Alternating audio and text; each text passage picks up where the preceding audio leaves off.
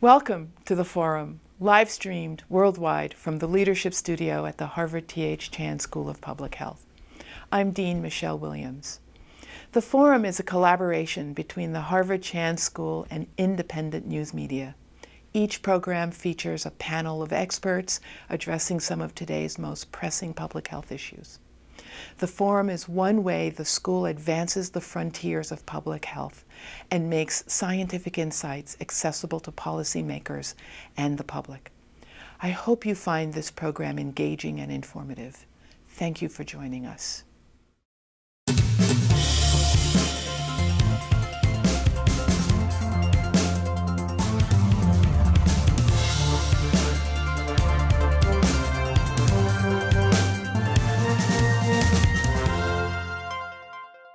Well, welcome everyone. This is going to be an extraordinary discussion, and one that is timely to say the least. My name is Philip Martin. I'm a senior investigative reporter with WGBH in Boston, and also contribute to The World, PRI's The World, and I'm today's moderator. Our panelists, starting from my immediate right here, are Oren Segal. He's the director of the Anti-Defamation League Center on Extremism. We also have David Williams, my friend David Williams, who I've been on the panel with, who's been on the panel with me, or I've been on the panel with him several times. He's the chair of the Department of Social and Behavioral Sciences at the Harvard Chan School here.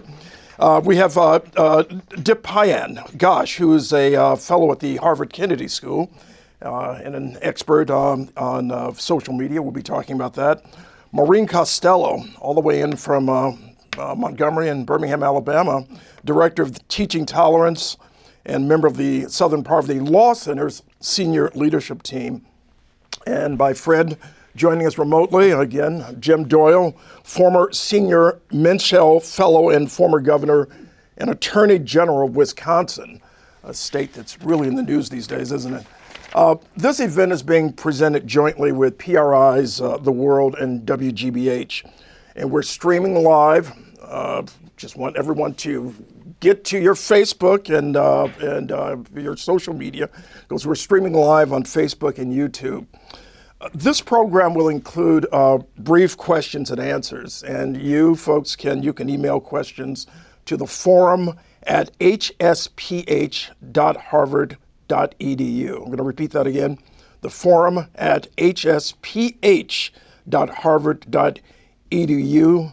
And you can also participate in a live chat that's happening on the forum site at this very moment. We've seen it. All you have to do is turn on your television, turn on your radio. You've heard people and seen people marching in Virginia shouting, the Jews will not replace us. We've seen a synagogue where a massacre took place. We saw a supermarket, people going out shopping and shot to death because of the color of their skin. Acts of hate and racism, whether online or in person, are painfully visible these days.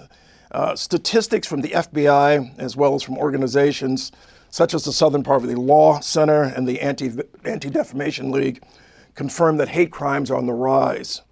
Such acts are, of course, not only in the United States. We see this in Europe and other places globally.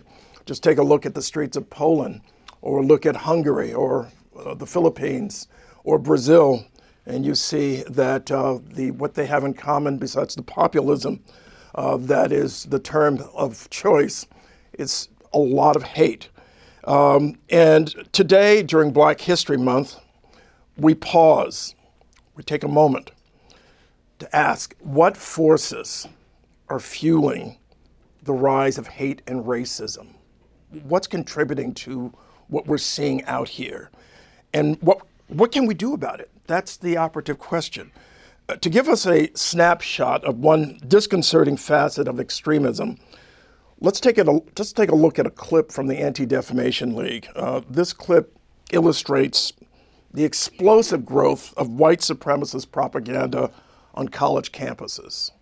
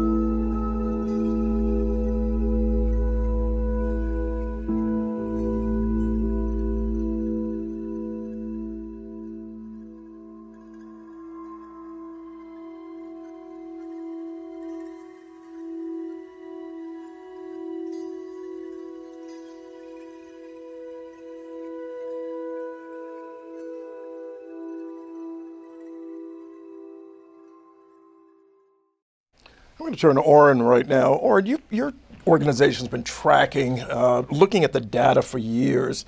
What exactly is going on? I've seen posters, for example, at local colleges in Boston, basically where folks have essentially been recruiting. Can you talk about how what the data shows and how you've been tracking these organizations? Sure. So at ADL, we're tracking both extremist-related data, but also hate incidents and hate crimes of all types. And I think the discussion today about what is driving hate and racism and what we can do about it really needs to start with the data. So what I'd like to do is just provide some of that. FBI hate crime statistics recently came out for 2017, which demonstrated a 17% increase in hate crimes around the country. That was over 7,000 incidents that were reported. Now, one of the key pieces of data that I think was not necessarily underscored, but is as critical, is that in over 90 cities with people that have over 100,000 in population either reported zero hate crimes or didn't report hate crimes at all. So even that number we know is much lower. At ADL, we also track anti-Semitic incidents, not just crimes, but other forms of harassment and intimidation. And in 2017, we saw a 57% increase in those anti-Semitic incidents from the previous year. And that included an over 90% increase in just K through 12 schools, right? Our kids are watching the public discussion. They are viewing how the headlines on the news and in your newspapers and on your social media feed are constantly filled with hate and extremism. And the last point about this, to the video that we just saw, we've actually seen a 500% increase in white supremacist propaganda on the ground. Not just college campuses where we saw a spike and we continue to see that increase, but what that means is sort of this post-Charlottesville environment that we're in. White supremacists may not be as comfortable, you know, showing their faces at a rally, but what they're doing are finding other clandestine ways to amplify and spread their messages through propaganda spread out not only in small towns, but literally in every major city that we see. And last point, we also track extremist-related murders at ADL, and we've been doing so since about 1970. 2018 was the fourth deadliest year related to extremist-related murders. We saw over 50 people killed by extremists, and 98% of those were by right-wing extremists, white supremacists, anti-government types. And when you look at the past 10 years, of all the extremist-related murders, about 427, 73%, have been carried out by white supremacists and other homegrown anti-government type extremists. That may not necessarily connect with some of the narratives we hear in the news every day, but these are the statistics we need to account for as we have this discussion about whether hate is rising or not. I'd like to see how those statistics also connect with David Harris's research. David, your work is evidence-based, as you've described it. You've studied how discrimination, including racist language and attitudes on prejudice, the effects of health of those who are in the crosshairs. You've talked about that impact. Tell us more about what you and what your colleagues have found. Well, there's a large body of research, and it's a global body of research that indicates that exposure to discrimination, both kind of virulent forms, but even little indignities on a day-to-day basis, has pervasive adverse negative effects on health. There's studies showing an increase in the risk of premature death linked to exposure to discrimination. What the research is also showing us that is very relevant for our conversation, that it's not just the incidents that are targeted at you individually, but if you live in a community with higher levels of prejudice, studies show African Americans who live in such communities across the United States, such counties across the United States, have higher rates of death. It's not just African Americans. There's a study looking at anti-gay prejudice in the United States and for LGBT populations who live in communities of higher anti-gay prejudice, their death rates are 3 times higher than those who live in communities of low levels of anti-gay prejudice.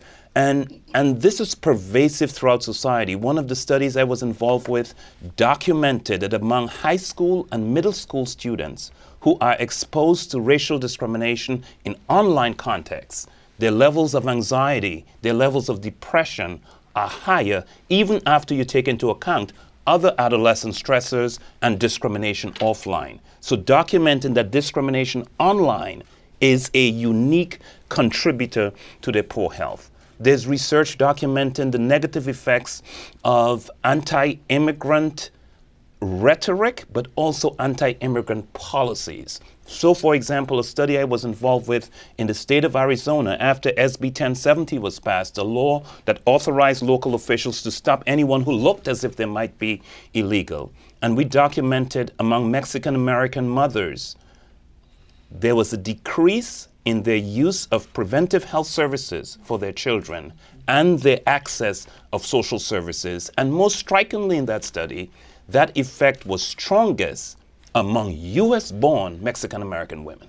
So those women who were citizens of the United States, we suspect, were so, it was such an assault to their dignity that they could be stopped simply because of how they looked, that there were these negative effects. And there's research documenting that, a study out of Los Angeles that shows 11th graders who, in the year before the election, were concerned about the hate and the discrimination in the society. A year later, they have higher levels of depression, higher levels of anxiety, higher levels of substance abuse. So the bottom line is we are finding pervasive negative effects on the health of multiple stigmatized populations linked to the exposure, not only the personal targeting, but this broader context of hostility in our environment.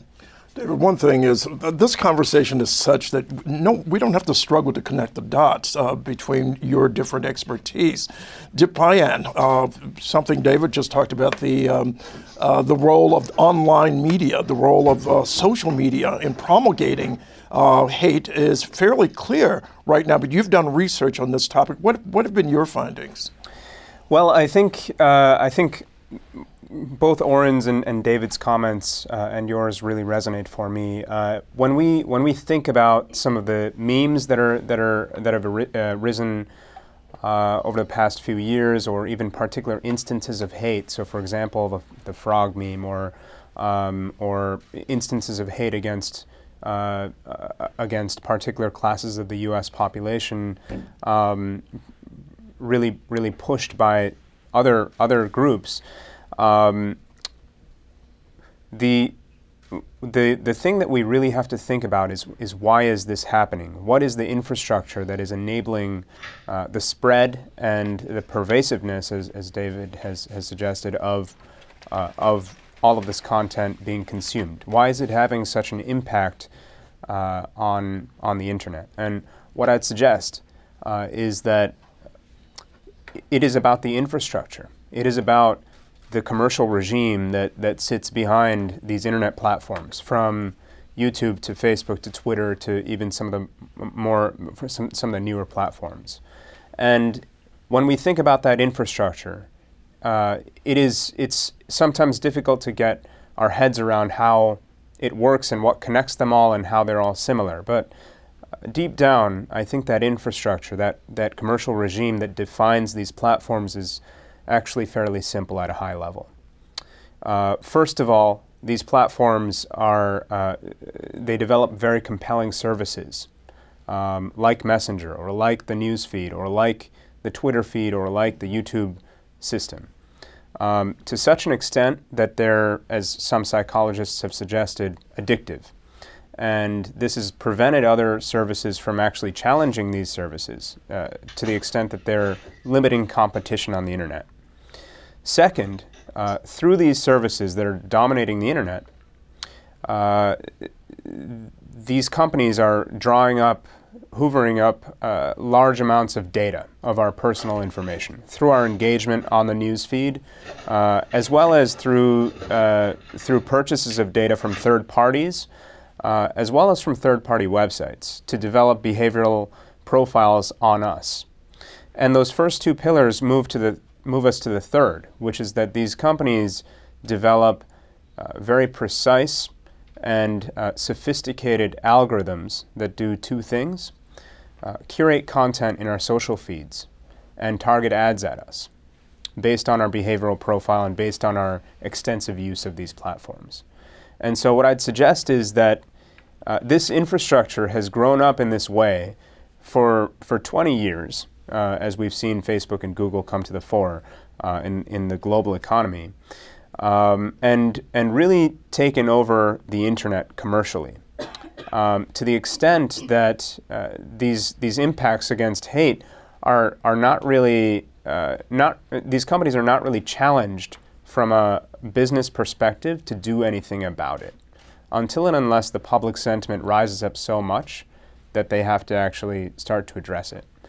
What I'd suggest is that we draw on the tremendous public sentiment against hate, against the spread of disinformation, against the spread of algorithmic discrimination, and take this opportunity in the next couple of years to push a regime, a regulatory regime that addresses the harms of that business model, so that we have better competition on the internet, so that we have better privacy, so that we can have better transparency into the ways that these algorithms work. And what I'd suggest is that that can start to address in the long run this spread of hate issue, which is really challenging us in really difficult ways.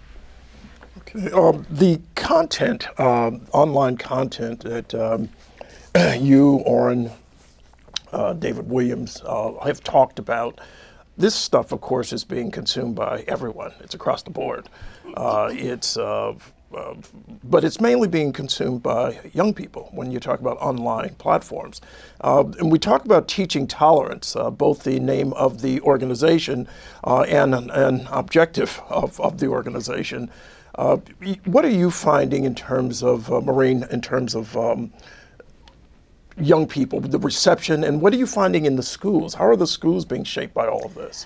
What we're finding is that schools are not immune to the climate that is, pervasive in the United States.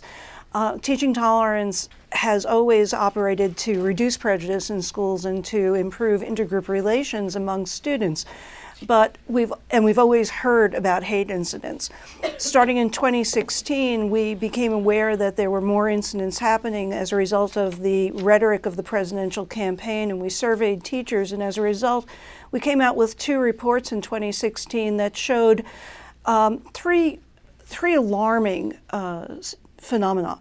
The first, of course, was that teachers were reporting that marginalized students, whether they be immigrants, LGBT students, students of color generally, religious minorities, were feeling high levels of anxiety, and that has been supported by subsequent studies, one out of UCLA last year, that have just said this has continued. The second finding was that bullying, which has been a long-standing concern of educators, had taken on a kind of political tint, and that we might consider it that it had been that politics had weaponized bullying in a way, and that the kind of rhetoric that was being mentioned in political campaigns was now being used against vulnerable students. And the third thing we found was that teachers were really uncertain about how to handle this, not only about how to support marginalized children, how to kind of contain the hate that they were seeing emerging, and finally even how to talk about politics and the election in a way that would itself not seem partisan. We've been tracking hate incidents at schools, and by hate incidents at schools, we're not talking about hate crimes necessarily. We're talking about harassment, disparaging remarks, negative behaviors that target a group of people based on their identity. It's very hard to say whether they have increased because no one really was tracking this very closely prior to the last couple of years.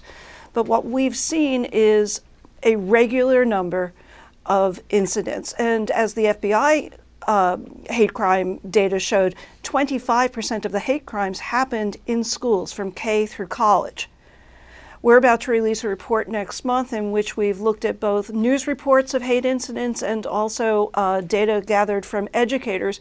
And what we can tell you is that anti-Semitism is on the rise, racial harassment is on the rise, anti-immigrant, anti-LGBT, anti-Muslim harassment are all happening at schools with a terribly detrimental effect on students, most of whom, over 51%, are children of color, and they come from these marginalized groups.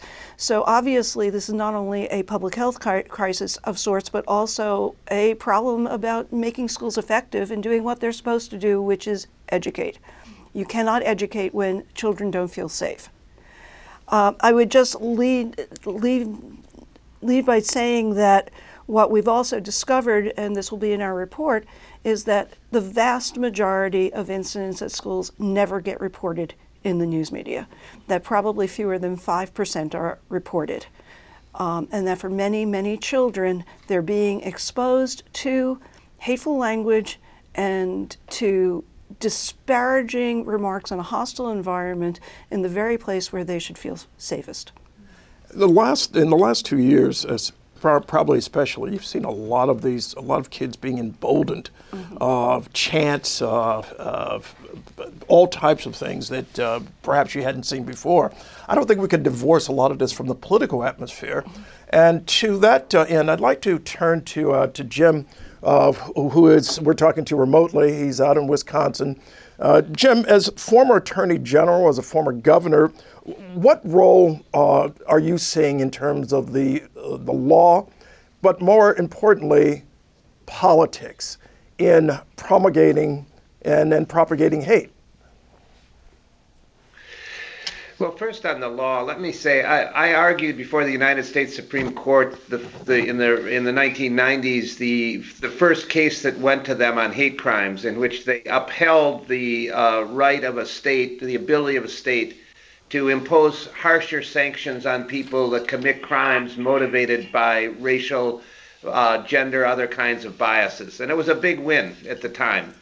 But I think we all have to recognize that the law, and it's critical, I should say, that those laws be enforced and people understand that the law is on one side of this issue, it's not on the other side, that the law is on the side that people ought to be able to live freely in this country, and they ought to live freely in a way that they are not harassed, harmed because of their race, their religion, their sexual orientation, whatever. But we ought to recognize that the law is for the issues that have been talked about, the demeaning statements in schools, the low-level, street-level interaction between a police officer and somebody on the street that can be so demeaning, that have the kind of harms that Professor Williams has documented, that the law is a pretty ham-fisted way to deal with those and doesn't really get to those kinds of very significant issues. That's where politics becomes so important and where leadership becomes so important. Much of this, and I'd be interested to see while it's accelerated, if I recall the statistics from the Anti-Defamation and Southern Poverty Law Institute and others, it really started with the election of Barack Obama and this virulent reaction by segments of our society, the idea that an African-American person could be president of the United States, birthers and all of that sort of racist stuff that came out of it. And now it's obviously been accelerated by political leadership that talks in stereotypes. And that's what's so harmful, these horrible stereotypes that brown people coming across the borders are criminals, that African-American people, the stereotypes they've dealt with in my world of law enforcement that's been so harmful is there's somehow some kind of inherent criminality that we all have to be very scared about that is existing there. Those kinds of large stereotypes that come from political leadership, from our president, let's just say it, I mean, when you have a president that talks in terms of people in these kinds of groups instead of Americans as American citizens, as immigrants, as individual people with hopes and dreams, some most good, some bad. You know, when we have some who sees the world in these and talks about it in that way, and then you have the obvious, the equivalent when politicians start drawing equivalencies that what happened in Virginia was sort of equal on both sides.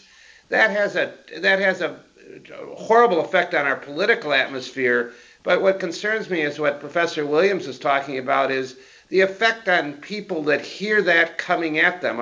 An African-American student working hard in school, trying to get ahead, who hears leadership talking about the people of African-American background with that kind of dismissive attitude, it has terrible harmful effects, and it does in the law as well, because these attitudes do then pervade the policing on our streets and lead to some of the terrible incidents we've seen. But even more, the lower level, I shouldn't say more, but equally important, that lower level, that kind of routine stop on the street in which a young black person is treated in a particularly aggressive way that a young white person might not, has very serious effects on how people see the government, how they relate to the government, how they see the political process, where they see it as something that's out there to try to help them. So obviously, my one question I often ask is, when I've heard the president and others say, I'm tired of all this political correctness. Why can't we just say what we want to say? And my question is, what is it you really want to say? Why don't you just tell us what you really want to say? Let's get this out there. But that's really what we're dealing with a lot of, politically, I think, with the issues that we're talking here today. Well, you know, one of the things I'd like to do is even explore this. We might not have the time to do it here, but even explore the term political correctness. What does that mean usually and often? And the other point that you just made, and I'm going to address this to our panel in a few minutes, is that about the role of the president. It's the elephant in the room. But it's one that I think we have to explore. Before we do that, I want to turn to another clip. This one by Teaching Tolerance. This is a clip of a part of a film they put together called "Mix It Up at Lunch." Mix It Up Day was a very fun day. I got to see more people mingling and getting along with people that they usually don't necessarily talk to or even look at. And it was a very fun thing to see that people were being proactive and getting in with other kids. I loved the whole day, even though it seemed chaotic. I loved everything they did because it's our kids speaking to our kids, which is what we need. We need interaction between our students so that they understand, and hopefully, even though they took it as acting or just singing, they'll go home tonight or this afternoon or even think about it tomorrow. You know, what they said really will make a difference if I just stand up, or if I learn that I'm different from somebody else and it's okay. And that's my message that I hope they perceive from today, whether it be today, tomorrow. But I think the whole thing was a shining moment for me, just to have them involved and work with each other.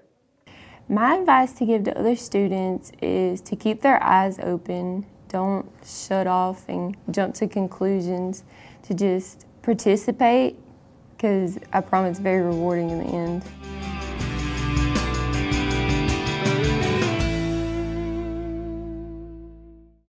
Well, that's a good idea. Now we're going to mix it up. Right before my second favorite meal, lunch. Maureen, let's start off with you. And this obviously is part of an effort to counter the hate and the type of intolerance we're seeing out there. Can you talk about other aspects of Teaching Tolerance's programs and how you're reaching or attempting to reach young people, much like the local program Facing History in Ourselves? We work through teachers across the United States, and millions of them turn to Teaching Tolerance for advice and guidance and curriculum.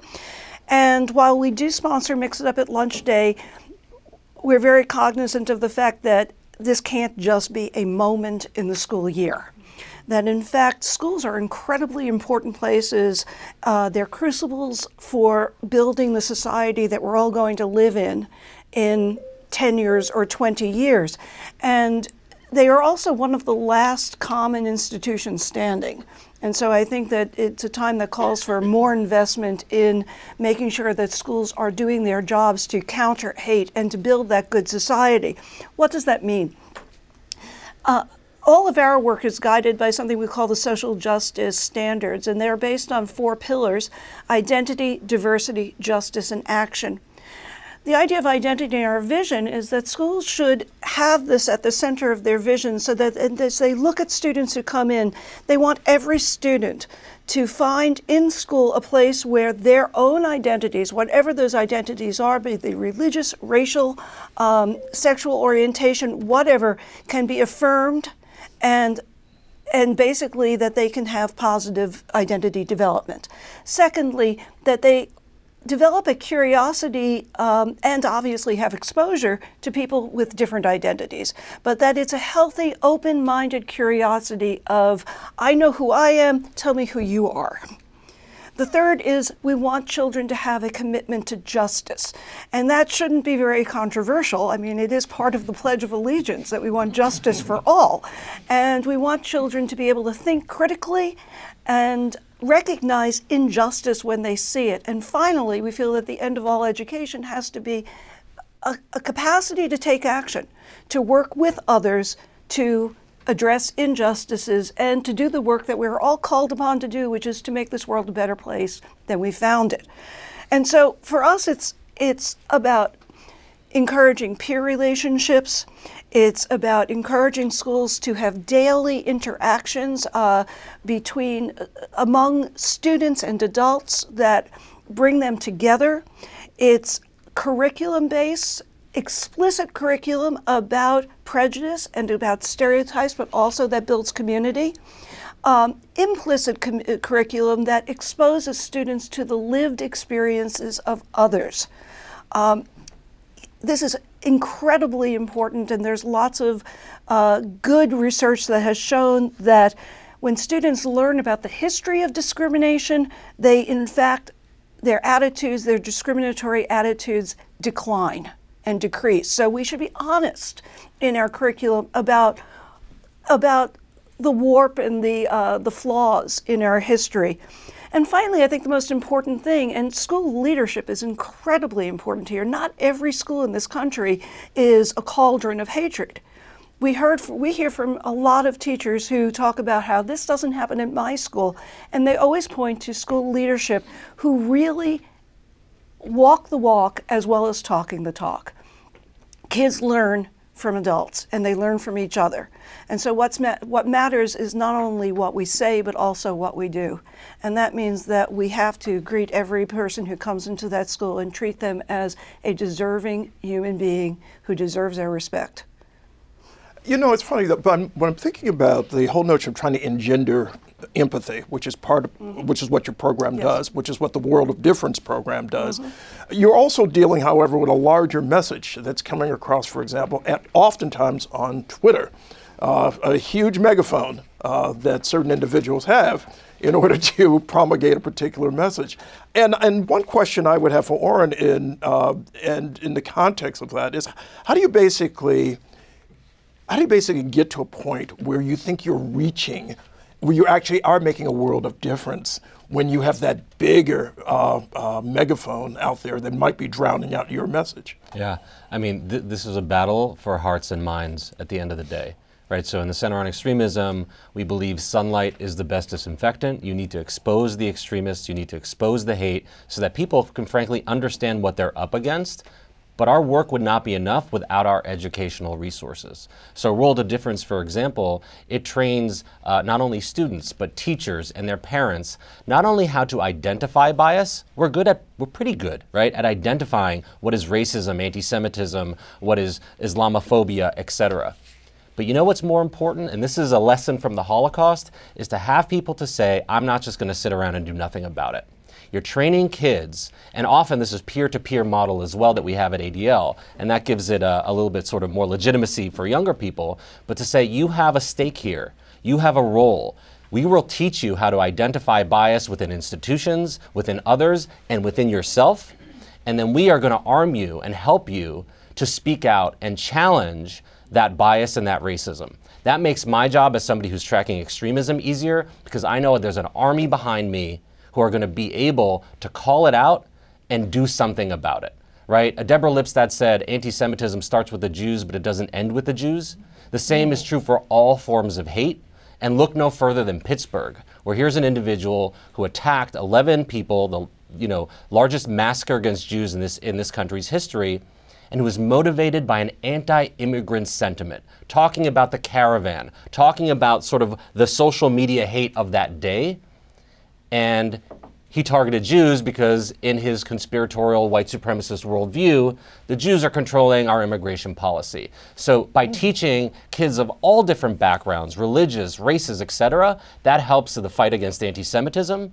And the fight against anti-Semitism helps fight all forms of racism and bigotry. That's what we're trying to teach our kids in our schools. Oren, just a good segue to David, you know how to talk about this stuff. You know how to talk about this stuff. All of you're conversationalists. David, a lot of your research is based on conversations that take place between individuals and the amelioration of discrimination as a result of those discussions. Talk about that work and what conclusions are you coming to in this age of heightened anxiety and hate, if you will? I think we need, as a society, to find safe places where people can talk. When, if someone, because of their background and understanding, said something that was inappropriate, they're not castigated and excluded.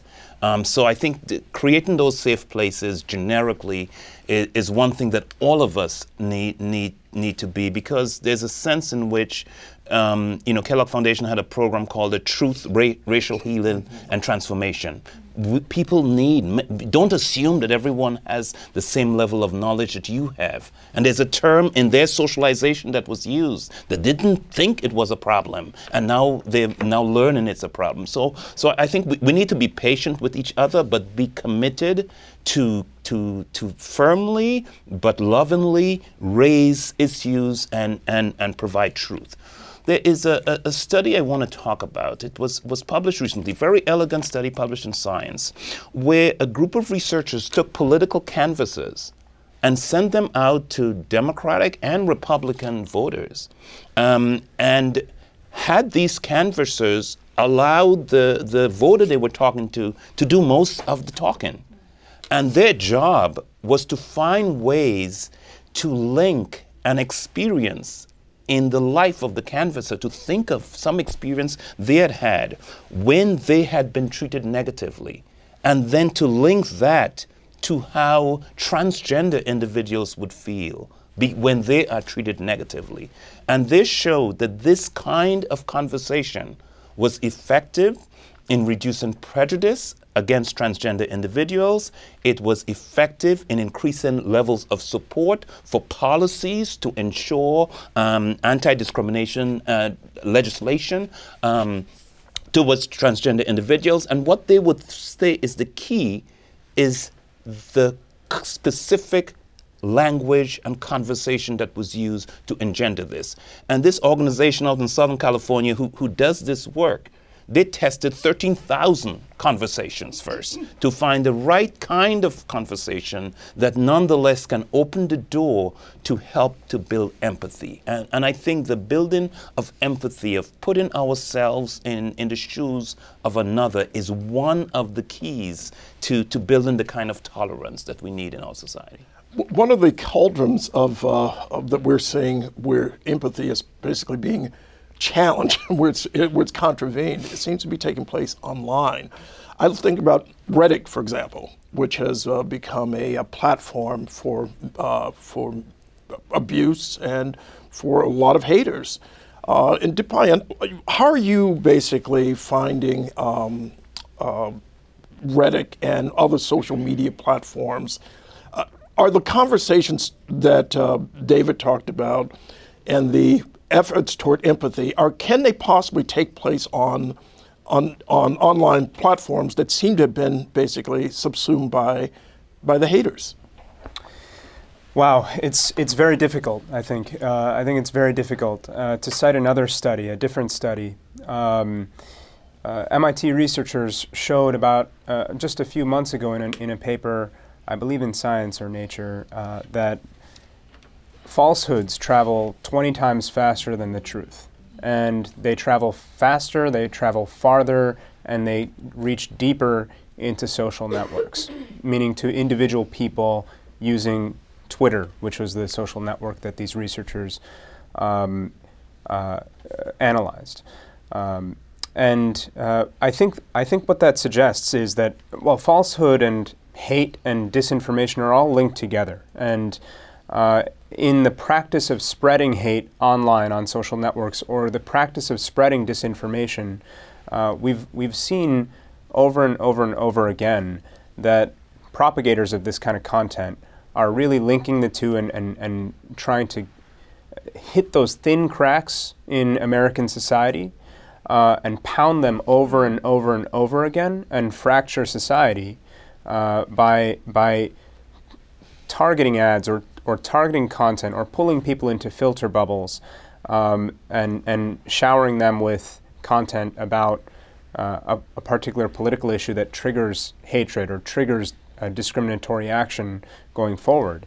And I think to really resolve that kind of issue, we have to revisit the business model. We have to think again about how do Facebook, Twitter, YouTube, how do they work? It's about these services. It's about the collection of data to drive behavioral profiling, and it's about these algorithms that target ads and curate content. And to really address hate speech in the long run, we're seeing two issues. We're seeing this problem of filter bubbles, which is, I believe, is caused by this business model of people trying to force people, hate speech propagators and disinformation operators trying to force people into these filter bubbles, and increase engagement over these platforms as the internet platforms themselves want to increase their ad revenues. And we're seeing this problem of pushing content against those thin cracks to try to break people or break their will to be tolerant. I think the only place to start then is to address that infrastructure, and that's going to require a lot of political will. And right now, if we talked earlier about politics, these issues, even as they pertain to social media, are divided along partisan lines. When I worked in the White House during the Obama administration, we saw this, and it was very difficult to do anything about it.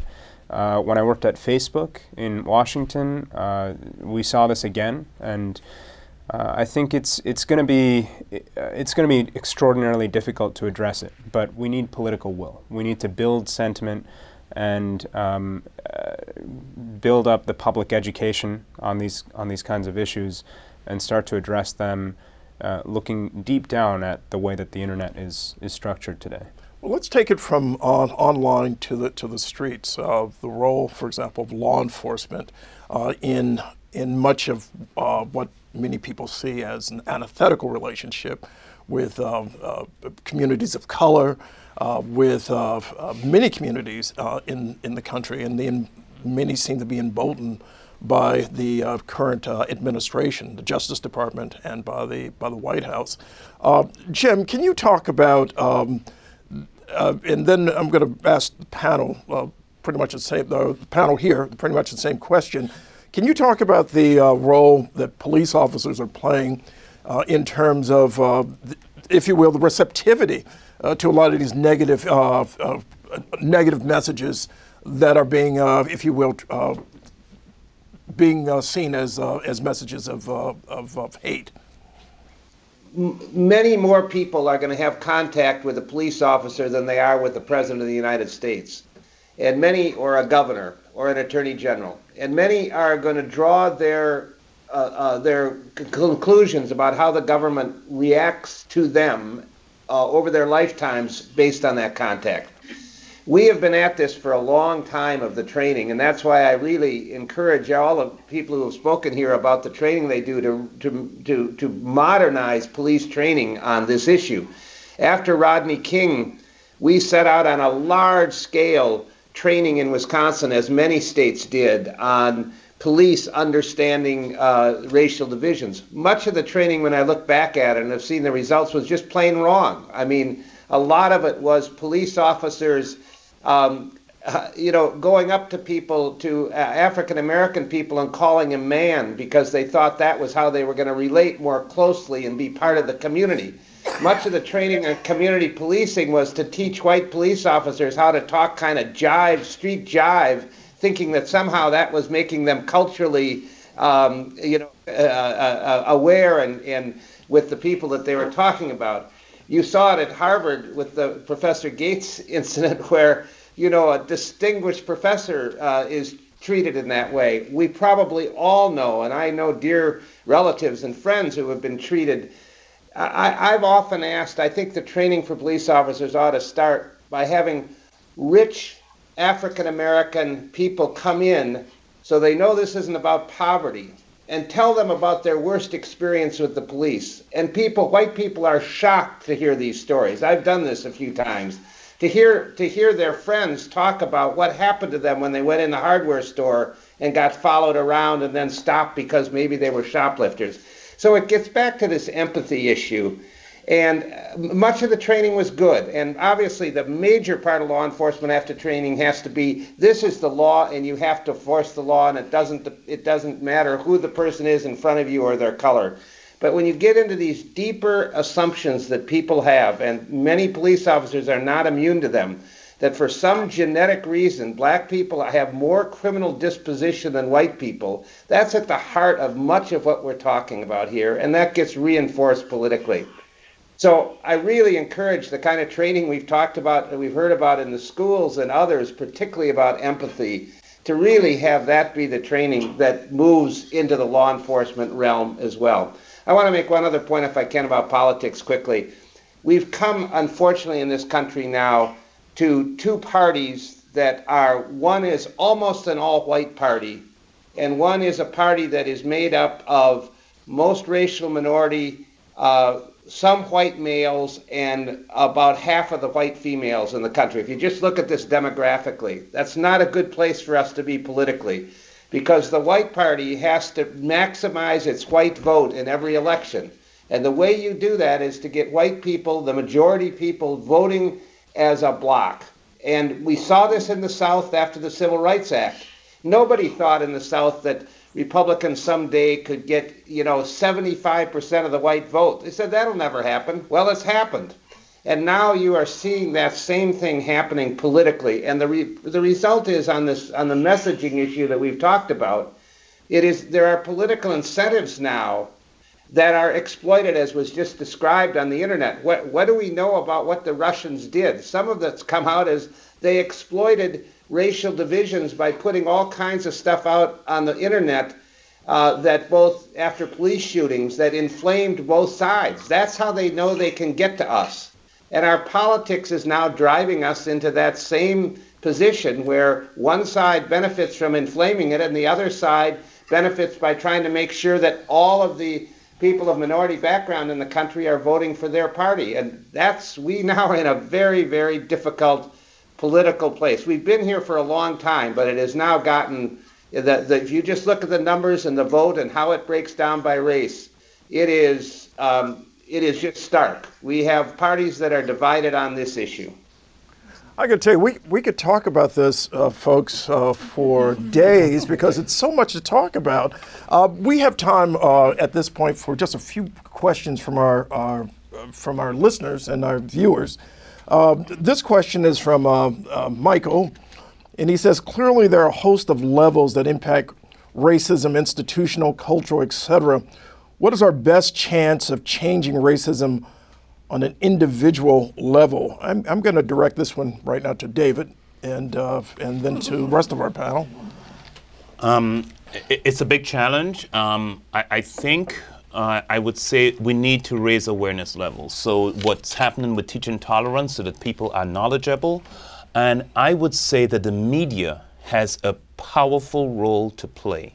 We have seen, now I'm not suggesting in any way, shape, or form that we've solved the problem, but we have seen striking declines in the levels of prejudice against LGBT populations in the United States. That has not happened by chance. Much of that has been linked in scientific research to explicit strategies that were implemented in the media that has led to reductions of prejudice. And I think we we need to change the culture. We need to change what people think, and the media and other larger cultural institutions, like religious institutions, can also play an important role in changing the very culture around these issues. Oren? Yeah, I mean, this is a $64,000 question, or the $1 million question. I mean, I do think this, you know, in tracking extremism of all types and narratives, especially online, I am always disappointed by the lack of content that tells the other side of the story, right? So if you go onto YouTube and you put 9/11, you want to learn about what happened, and younger people are not quite sure what happened because they weren't alive. It's only a couple of suggestions, right, away from conspiracy theories. And these are our more mainstream platforms that are being exploited by those who are giving these false narratives, these hateful narratives. So I do think creating an opportunity for people to create content, not just that counters it, that's difficult, but to have a place to develop your own narratives is part of that effort of creating critical thinking. You know, not only think about what you're seeing and what you're bringing in, and think about who's trying to sort of fool you and try to trick you and brainwash you into having these hateful beliefs, but you need to have an opportunity to then leverage other types of content. You know, I learn about new technologies from two places, from extremists and from my 7-year-old son, right? And so we need to be able to arm our youth with the ability to tell their stories in compelling ways that are as sexy and cool and interesting as those who have those hateful ideas. One of the questions I do want to ask, and the little time that we have, is Marina Dipayan, are you seeing, what is the impact of what we're seeing outside of the United States? What impact is that having on, if you will, thoughts about tolerance, intolerance here in the United States? Out of Hungary, for example, where you see Roma under assault, where you see immigration has become an issue that has been defined as us versus them, like here in the United States. What's your view about that, the impact? I don't think that we're seeing it explicitly on school children, for instance, or even on educators, but I think that a lot of the language and the ideas that are coming out of Europe are being amplified in social media here in the United States, and nobody is paying attention to where they're coming from, basically. So I think that the notion that just because they're across the ocean, they don't affect us is just untrue. Just to add to that, I completely agree with Maureen, and we're definitely seeing some really nasty themes come, particularly from all over Europe, Eastern Europe, Western Europe, Northern Europe, that are, as Oren and I have researched a little bit and spoken about, driven from this idea of identitarianism. And that is definitely shaping a lot of kind of cultural creation of this or this ethos that we are better and they're worse. And I think that people like Richard Spencer and people like that in the United States have certainly subsumed that message and projected it here, and that's obviously dangerous. I'm looking at our clock, and so, but I also need all of you to just take a moment to, if you will, summarize this discussion and your thoughts on hatred and intolerance that's sweeping across our nation, unfortunately. Oren? Sure, I mean, to degree this is a sort of final word for me. I would say, you know, we have a heat map at ADL where we track incidents of anti-Semitism, hate crimes, extremist activity of all types. And I'm always reminded, as we're trying to explain to the public the trends that we're seeing, that each one of those points on a map, over 5,000 now over the last 2 years, is a story of community resilience, right? Is a story of people coming together and rejecting that hate. And to your point about the media, I think we need to start telling more inspiring stories. And because when we hear that, that also has an impact. And that also maybe creates courage amongst people to hold all those who are purveyors of hate accountable, whether they're in your local community or whether they're in the highest office, right? We all have a voice, and we need to constantly support all those in our communities to show that hate really does have no place here. So you don't do this work for 20 years without having some sort of hope that things will get better. But I think the data and I think the training, whether it's for law enforcement, students, et cetera, will help make those dots a little bit more actionable, and you're turning basically lemons into lemonade. Two quick things. Governor Doyle talked about interactions of African Americans with the police. I and other colleagues published a paper last year in Lancet that shows that when police killed an unarmed African American male, the mental health of the entire African American population in that state is adversely affected for the next 3 months. So again, it's another example of this is affecting the quality of life of individuals here. And finally, my other quick point is that this environment of hate, it's not only about individual interaction, it is driving social policy.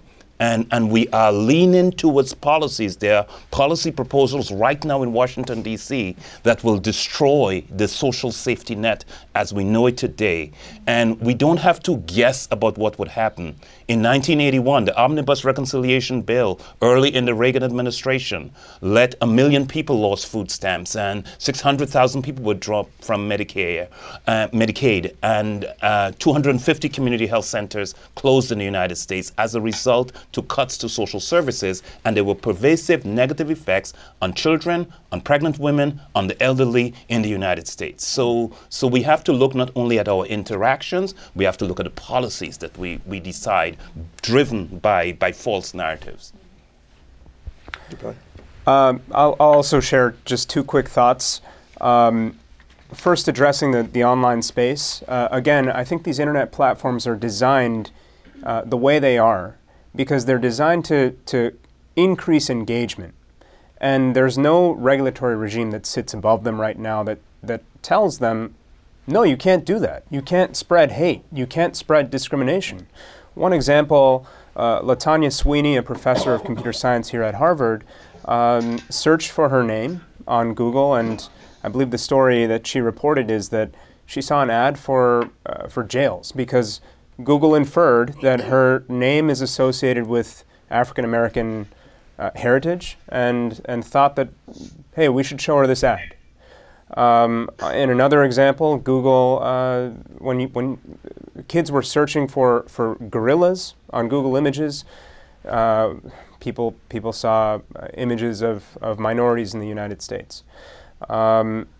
These systems are designed to drive engagement because they want Professor Sweeney to click on that ad because they think that that's going to drive engagement. They want people to, they design these algorithms in ways that encourages clicks and encourages bigger ad spend. So my first point is that we need to address that system.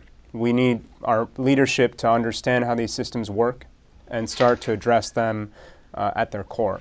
Second point is just a broader one, which is that I think our leaders in society, from politicians to actors and actresses, thought leaders, need to be more honest and need to speak up. I think just one example, this didn't come up yet, but with Liam Neeson we've seen over the past few days.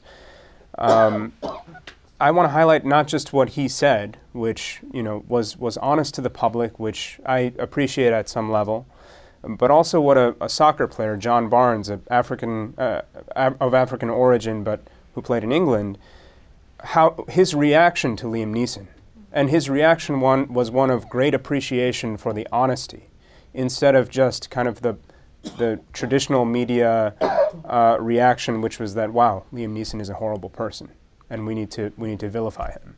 So I would appreciate more honesty. We've seen that in the U.S. Congress as well over the past week. So just two quick points. Thank you, Maureen.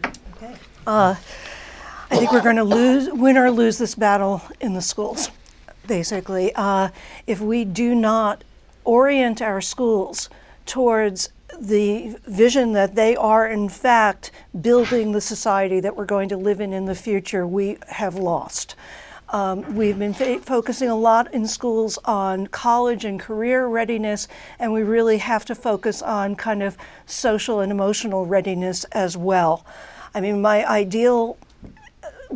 ideal policy change is to really make integration a focus of our school policy. But if we can't go there, then we really need to make sure that young people have digital intelligence so that they know not only how to interpret material that comes to them as consumers, but that they also learn how to be productive consumers, producers for social media.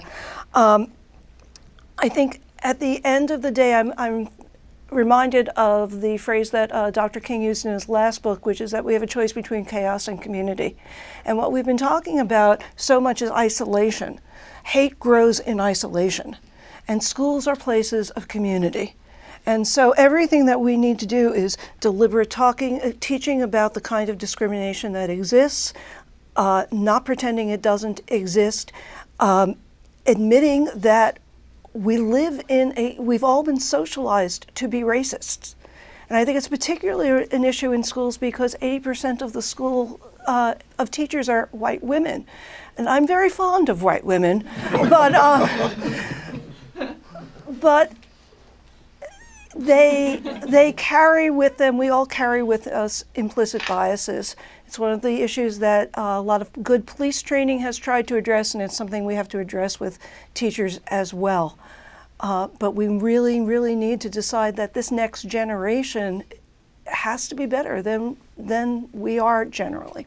And Jim, in Wisconsin, please, your last words. Well, not your last words. your words today. Well, I agree with everything that's just been said. I had a friend, a European, say to me recently, whatever happened to your country? And he went off about how bad everything was. I said, well, remember, this is a country that just a few years ago you were cheering because of the election of Barack Obama as president. And it's not like everybody just suddenly moved out of this country and a whole new group, new people moved in.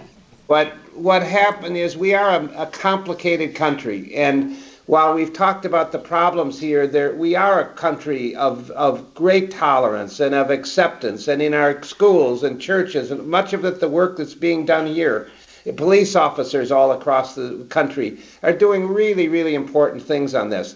So I'm going to end this, if I could, just politically, which is in Wisconsin, and we weren't unique. In this last election, in November, we had more people vote in an off-year election than at any time since the Second World War.